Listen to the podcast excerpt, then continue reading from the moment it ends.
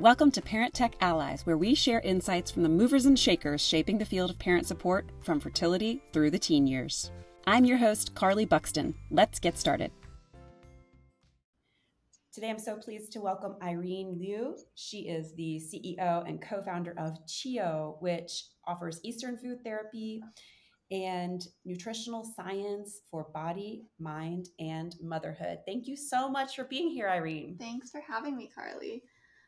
I want to start out by if you could just describe the problem that you are solving with Chiyo. Tell us a little bit about that problem, how you found that it was a problem, and why you decided to mm-hmm. attack it. Yeah. Um, so I'll start off with my background, if that's okay, because I think that will explain how I found myself in this space.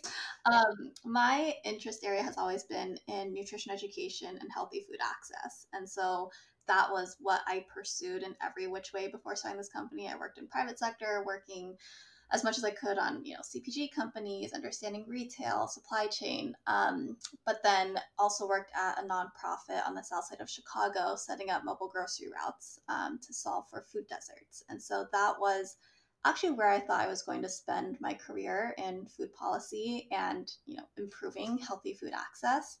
Um, but then during COVID, my aunt had a baby, and during COVID, I think a lot of issues that were previously invisible became visible. Um, and so I happened to be home. I saw her, her go through her, you know, prenatal, her postpartum journey, how the stages were ever changing, how her symptoms were always changing. And she was always Googling on what to do about those symptoms. Um, when she went to her OB-GYN, there's really not really time or answers for how to help mitigate some of those symptoms. Um, and like when you look at nutrition research online, it's really confusing. There's so much conflicting information. Um, and so for me, coming from this nutrition background, um, I was like, this is crazy. Like, why isn't there a you know a source that makes navigating the nutrition more more helpful, more um, intuitive, but also that adapts to how your body is changing through these different changes and through these different symptoms. Um, and my family's from Taiwan, and so in Taiwan and a lot of you know Eastern Asia, there's a whole practice around how you care for a woman during particularly postpartum, but also in the prenatal and fertility period, um, and using more of a nutrition regimen for you know how they they believe that your body is changing through these different stages that I think hasn't been addressed as much in the US, especially in more preventive care. Um, and so I thought, how do we make this more personalized for each woman's individual journey and more accessible over time so that, you know, it's not for only high income families that can afford a nutritionist and a, you know, personal chef to actually finish the last mile of it. Wow. So, what did you ultimately launch? Tell us a little bit about yeah. the first iteration yeah. of Chiyo. Eh, how how similar is that to what we would see today? If we yeah, um, yeah. So where we started, so I knew postpartum specifically was a period that women weren't feeling supported and where there was better options in um, Taiwan, where my family's from. And so my co-founder is a nutritionist. Um, focus on the fertility through postpartum phase, but also was a private postpartum chef previously for you know high income families. Um, and we basically just took what she was doing and uh, piloted, ramping that up uh, for 10 families in New York um, as a pilot, just to get feedback on, you know, the meals, on, you know, the different configurations, how it was impacting their body and their recovery afterwards. Um, and I had originally thought that it was going to be a pilot and it was going to end in five weeks. And then I'd kind of think about it, make sure that it was kind of an uh, problem that was um, big enough to pursue and really build into a business. Um, because I was also in graduate school actually during this time. So I had two years of graduate school. Uh, and kind of miraculously, what ended up happening is after our five week pilot, um, we kind of closed up shop for uh, what we thought would be at least a month, if not longer, to really work on r&d for the product for me to fundraise to do it properly um, and that December, we became the first organic Google search result when you looked for postpartum meals or pregnancy meals in New York. And this is just based off of this Shopify website that I had built, uh, kind of plugging in my own uh, words, not you know nothing professional. Um, and so we got thousands of dollars in pre-orders from families in New York that December. And so my co-founder and I were like, oh my gosh, you know, like they're newly postpartum mothers. We can't just leave them in the dark. We can't ship it to them later. We have to figure this out now. Um, and so by January of 2021, so literally like three weeks later, we had found ourselves in a shared kitchen, hired some chefs that were out of work because of COVID, and our priority for the first year and a half was just ship the product um, because you know once that influx from um, the organic Google search came about, we also were featured in New York Times and Bon Appetit within our first quarter, which really showed the cultural momentum, you know, ahead of us. Um, especially because my co-founder and I are both working on it still part time, uh, mm-hmm. and so we really didn't have time to like think further other than ship the product for the first year and a half. Um, but I think I was already starting to think, okay, like what would make this company meaningful uh, to build and where not just solving this like you know smaller area of postpartum but also like where is the gap especially for my background um, you know between income levels and uh, you know how do we make this more inclusive? And so for us like my big goals around accessibility around our product. And so finding kind of what the path is to get there. And um, we have since now fundraise and are building out a digital platform all around personalized nutrition for the women's health journey. So I've heard you tell the story before about ranking on Google. And so I knew it, but I think about it all the time and I want to dig into it a little bit more because I would hate for people who listen to this to think, oh my gosh, you have to get lucky, mm-hmm. you know? And I think that there that there's a way to hear that story and be like, ah, if only that would happen to my mm-hmm. business, you know, it would be a huge success. But the truth is, I think that there was a lot of art behind what happened, or at least being ready so that when you were the first Google result, you had a system in place to take pre orders. Mm-hmm. I mean, could you tell us a little bit about?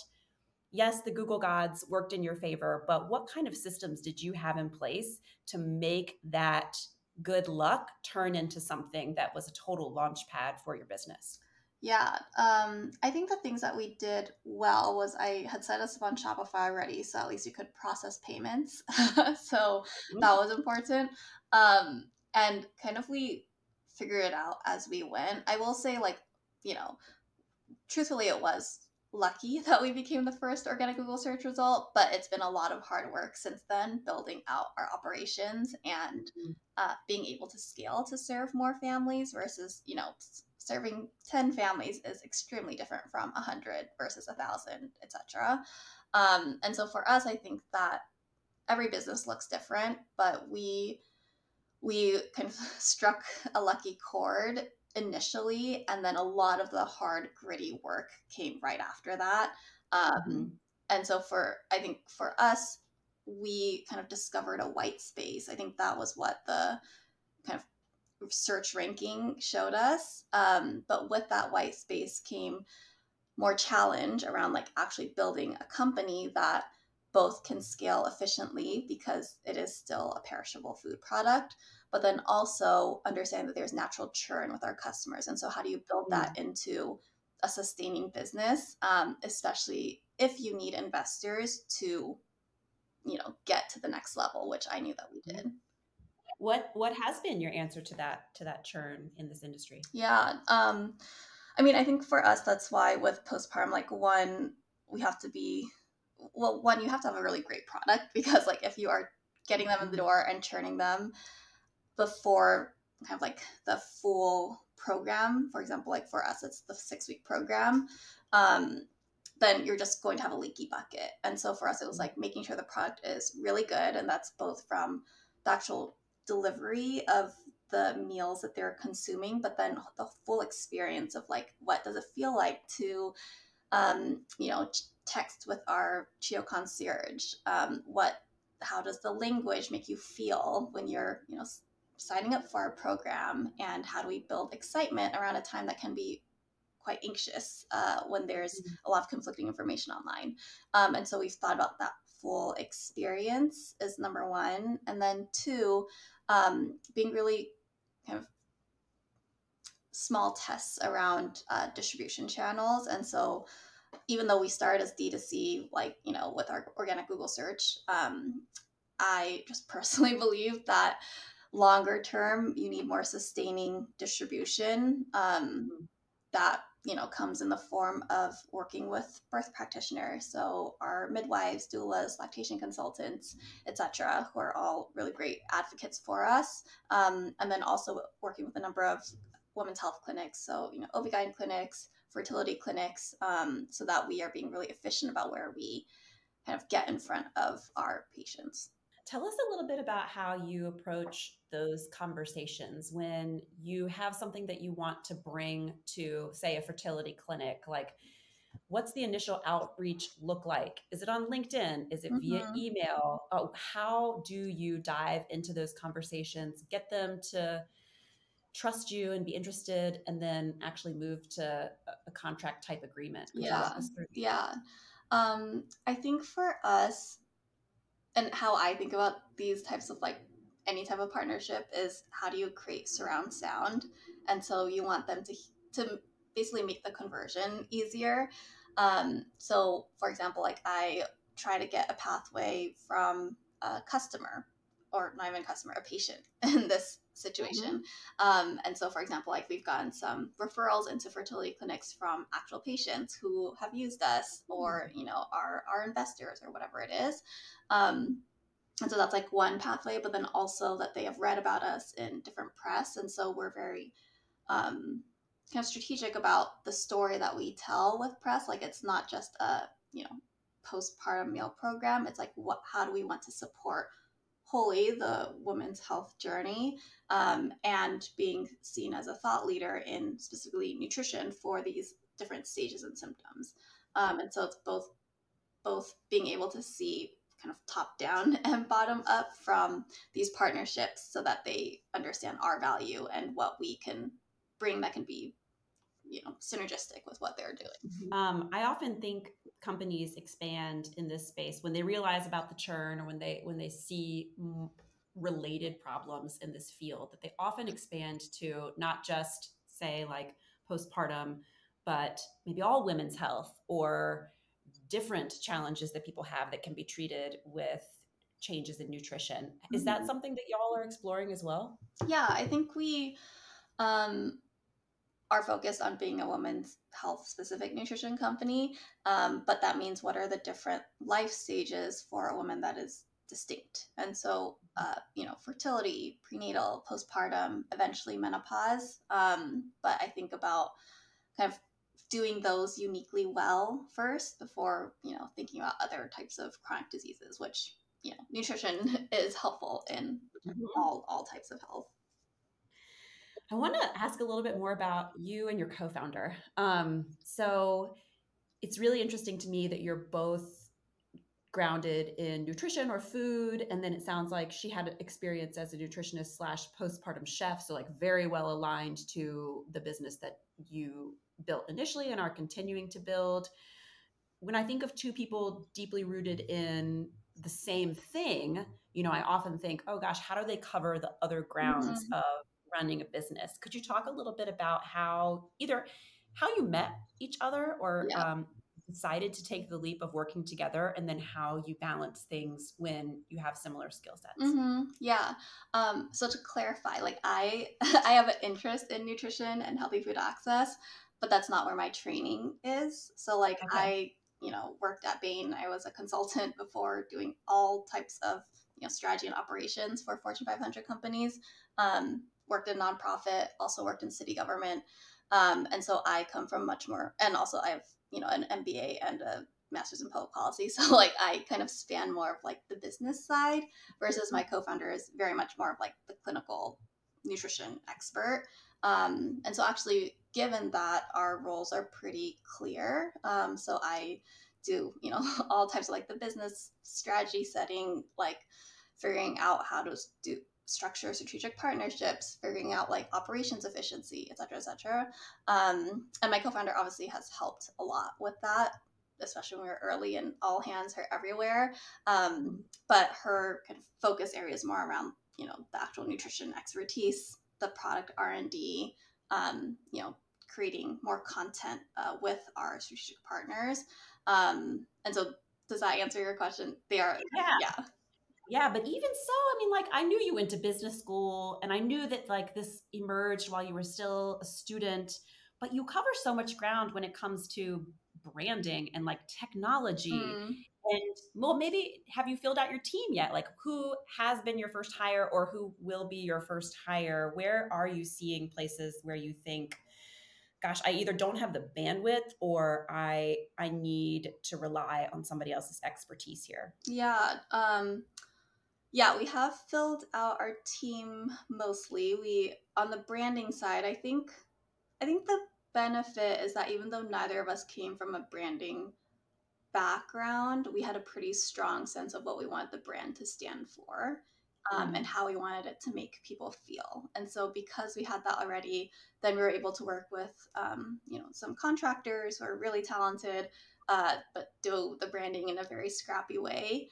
Um, and then, in terms of, you know, the operation side or the technology side, um, I think, I think I, you know, have a large network from all of these different places that I've worked. Um, and so, you know, the founder community is I think very generous, and so I've gotten a lot of referrals that way. Um, so we do have a fractional CTO um, who's great and helps with our digital build, um, and we you know have a really talented team. It took some trials and errors uh, on the operations side that help um, make sure everything is streamlined and you know the product is going out and we're making improvements as we go. Um, and by product, I mean the physical product. Mm-hmm. Um, and so I think all of those, you know, we've filled out our team to help. It was very painful before we had the team because Jennifer and I were just like figuring things out as we went. Um, I think typically, like as a consultant, I'm very used to, you know, figuring out who to talk to as quickly as mm-hmm. possible, mm-hmm. what matters, and then execute quickly. Um, and so I think the benefit that we've had is that we're able to iterate and learn quickly and figure out what matters. Yeah. Tell me a little bit about your target user and how you see that changing in the future. I mean, I know you talked about how you don't want Chiyo to be something that's you know either a nice to have or something that only people who are paying out of pocket can afford. Tell us a little bit about how you're pursuing ways to expand your usership. Mm-hmm. Yeah, our our target customer currently um, oftentimes is a working professional. Um, you know, start either you know a first time mother or a second time mother, uh, but probably someone who already you know believes that preventive health is important and probably you know exercises already. Um, you know, believes in healthy eating might not always have the time to do it in the way that they'd like to. And so, what we provide is basically um, kind of helping relieve that burden of trying to figure it out all on their own um, and helping them feel better throughout their whole journey um, so that they can succeed in all the other ways that their lives are so full for.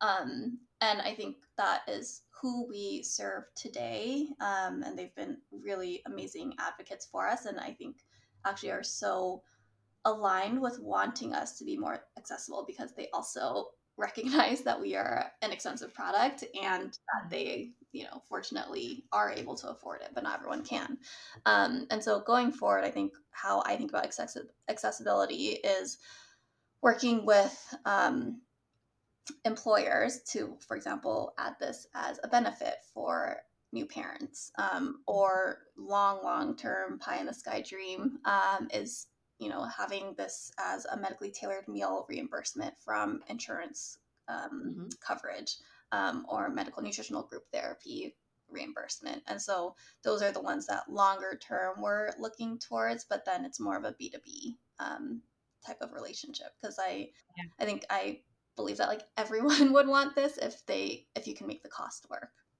Yeah. I mean, my own take on that is that the medically tailored meal or insurance reimbursement is actually not as pie in the sky as you might originally think if you're just like listening to this. Mhm. And almost in my in my own experience, you know, running the company that we run, it has been more fruitful to seek reimbursement and the medical angle than it has been to try to posit what we offer as an employer benefit. Hmm, interesting. Have you have you felt the same way or like what or has has conversation building with employer on the employer side been fruitful for you? Like how do you feel about how benefits for employee employees in sort of a more niche space, how have you navigated that and how have you found success? Yeah. Um, so I think on the employer side, it's something that literally everyone tells us all the time. Like, it'd be amazing if my employer Yeah. Um, and so it's both been a function of our own customers being like, I work at X company. Like, you know, Mhm. can we, you know, send it around to our HR team? Um, I think the challenge actually on the employer side has been more that employers don't want to be managing like 500 small vendors. Right. And so plugging into one of their benefits platforms that they are already using, um, which we're Mhm. in conversation with a few of them, especially on the women's health side. Um, so that's kind of how we see the employer track. And then for insurance, I think um, for us, it's been more that we need more efficacy data um, in order to prove, you know, for specific indications. Um, Yeah. So it's more of a, it's more of a not never, but we need to do some things to set the infrastructure first. Yeah, longer term. Uh, yeah. Um, when it comes to you know accessibility, accessibility, affordability, tell us a little bit about how you have determined your pricing. Mm-hmm. Yeah. Um, so I think it's kind of all all the ways of like you know looking at competitive set from other you know more tailored types of nutrition programs that cover the breadth that we do at the quality that we do as well. And so that was kind of like one kind of data set that we looked at. So like how do we compare across people like at our kind of level of nutrition program? And then um, then also looking at okay, does this make sense from a cost perspective for us? Can we make the gross margin that we need to to make this business work? You know, with this price point? Um, and then that's another input. And then i think the third input is like how what what price point do customers expect to pay? So like what feels reasonable across all the different ways that they might be comparing us? For example you know eating out is a proxy.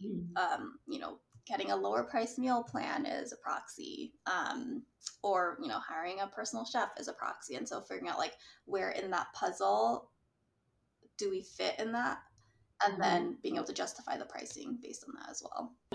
I can certainly vouch for the white space that you are filling. I mean, I think back to when I was pregnant with my second child, it was 2020, and I read Heng Ou's book Mhm. about 40 days, which is which is now my number one recommended book as a doula that I Mhm. give or recommend to postpartum companies. And I searched in my own area and there was nothing Mhm. um, it, you know, maybe hiring a personal chef. But how do you look at expansion? You know, for the people like Carly who are in Richmond, Virginia, how are you thinking about that next phase so that everybody who wants to have access to your offerings can? Mhm. Yeah, so there's um there's like a accessibility in terms of price and then in terms of distribution. And so like, I think we talked about the price side, how we get there. In terms of distribution, we actually already ship nationwide. Um, Oh. and how I think about expansion going forward is basically in specific areas where we have, you know, a high enough density of um, our community that we might then open up a local kitchen. So, like one that we've considered is, um, you know, we have one of our operations is in New Jersey right now. We've kind of started the process to look into um, somewhere in Southern California as well, as well as potentially somewhere in the Midwest. Because I I still believe that being able to have a local presence is really helpful and important and a, and a way to give back to the community as well. Mm, wow. Um, well, I love knowing that you're shipping nationwide. I think there are so many people who could benefit and get really excited about what you're offering to the world. So I think that's fantastic. And I'm looking forward to the growth that's ahead for you. I wanted to ask um, now, as we kind of close, maybe what are you looking for? What kind of collaborations are you looking for right now? What what could our listeners do for you that might help you mm-hmm. based on what you're facing right now? Yeah, um, I think for us, we're always looking to connect with um, our practitioner community. So, you know, anyone who supports the woman's health um, journey. So, you know, midwives, doulas, OB-GYNs, nutritionists um, who can join our uh, Chiyo collective, uh, which has a bunch of you know different ways to get involved help with our product r&d um, and you know obviously tell Chiyo uh, or tell their patients about Chiyo. Um, so that's one. And then two, we are looking to partner with more um, clinics with physical location. So, you know, that's the OB-GYN clinics, that's the fertility clinics, even um, PT clinics. And so um, any any referrals there, we would love to connect. Great. And how how could someone find out more about the Chiyo Collective, for example? Yeah, so we have on our website there's um, a link on the footer for our uh, practitioner program, but then um, you can always email partnerships at wearechiyo.com. Okay, perfect. Um, anything that you'd like to conclude with in terms of founders who might be listening? We'd love to hear your advice when it comes to building a business in this industry. Yeah. Um I think for me what's been really helpful is like just staying close to your customer. Um I think you hear so much noise, especially when you're fundraising about, you know, this is too niche. Like, how are you going to expand? It's going to be too expensive, etc., etc. And I think for us, anytime things have gone hard, we always like go back to being like, okay, like, what does the customer need? Like, they are the most important and mm-hmm. centering your decisions around that, not around all the noise that you're hearing. That's a great way to end. Thank you so much, Irene, for joining us today. I'll be sure to drop the link to your website, wearechiyo.com, so that people can look you up, learn more about the business, and keep spreading the word. Thank you so awesome. much. Thanks, Carly. And thank you for joining us on Parent Tech Allies, brought to you by Nessle. Take the parenting quiz at Nessle.com and get matched with the expert company, nonprofit, or resource that you could use most right now in your parenting journey. It's free, so give it a try at Nessle.com. And thank you so much for listening.